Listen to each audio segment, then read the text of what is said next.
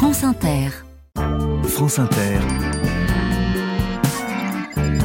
Le 18-20. Stéphane Apple est aujourd'hui la première capitalisation boursière du monde. Le chiffre d'affaires d'Apple, c'est le PIB de la France. Insensé quand on pense qu'il y a juste 40 ans, Apple jouait sa survie en lançant un petit ordinateur beige assez moche, mais qui a changé le monde, le Macintosh. Flashback, Fabienne, nous sommes le 22 janvier 1984. 100 millions d'Américains sont devant leur téléviseur pour regarder la finale du Super Bowl. Au menu, chicken meatballs, nachos et pizza pepperoni, c'est la mi-temps. Les Los Angeles Riders mènent contre les Washington Redskins, quand tout d'un coup, une publicité apparaît à l'écran, pub pour le premier Macintosh.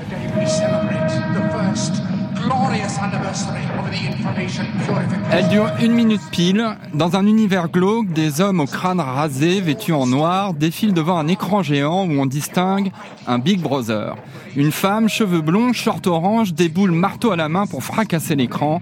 C'est alors qu'apparaît le slogan de cette pub.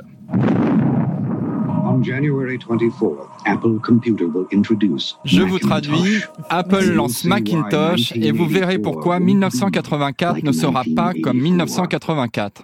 Référence évidente au best-seller de George Orwell, une pub signée Ridley Scott.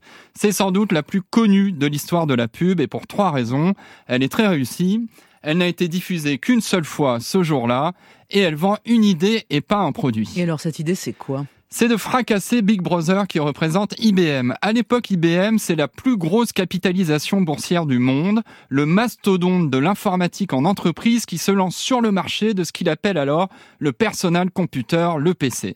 Jusqu'alors, pour exécuter une commande sur un ordinateur, il faut coder, bref, écrire un texte au clavier. Avec le Macintosh, c'est fini. On clique avec une souris sur des petites icônes. Pascal Lardelier, anthropologue, a travaillé sur les rites d'Apple. Les ordinateurs étaient euh, fermés dans les entreprises, dans des centres de gestion.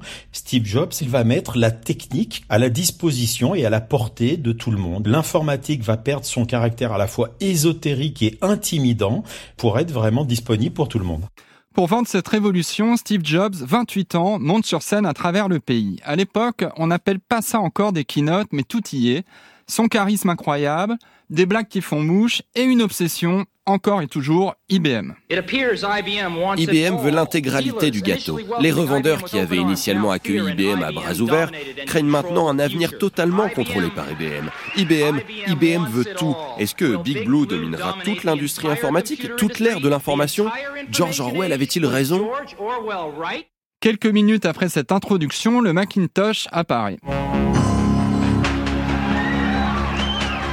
Dans certaines présentations, Steve Jobs le fait même descendre du ciel. Puis, le Macintosh dit quelques mots, et évidemment, il se fout de la gueule bah, d'IBM. Hello, I am Macintosh.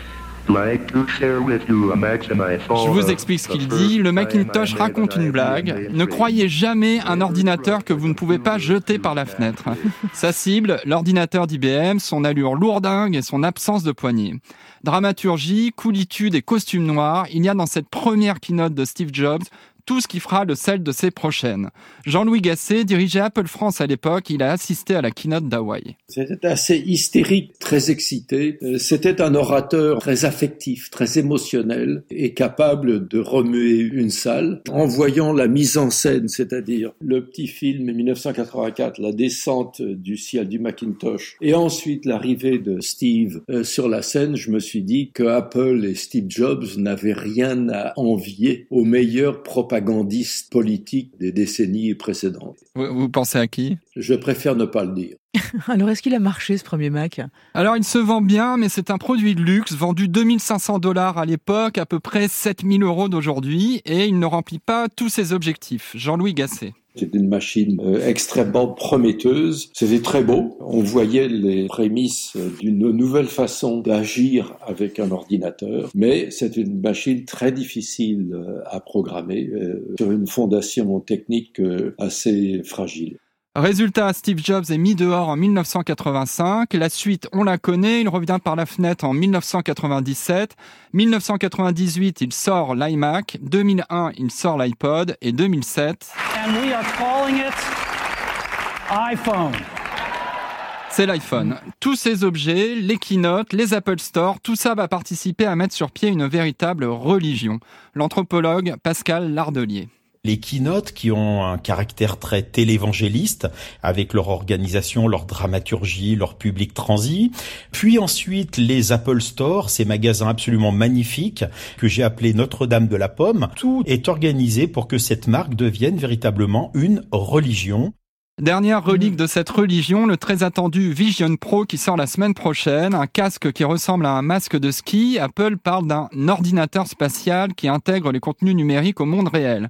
Potentiellement la fin du clavier, de la souris et du chapitre ouvert par le Macintosh et son bip iconique. Oh, ça va nous manquer, non? Stéphane, merci beaucoup. Vous reviendrez jeudi prochain.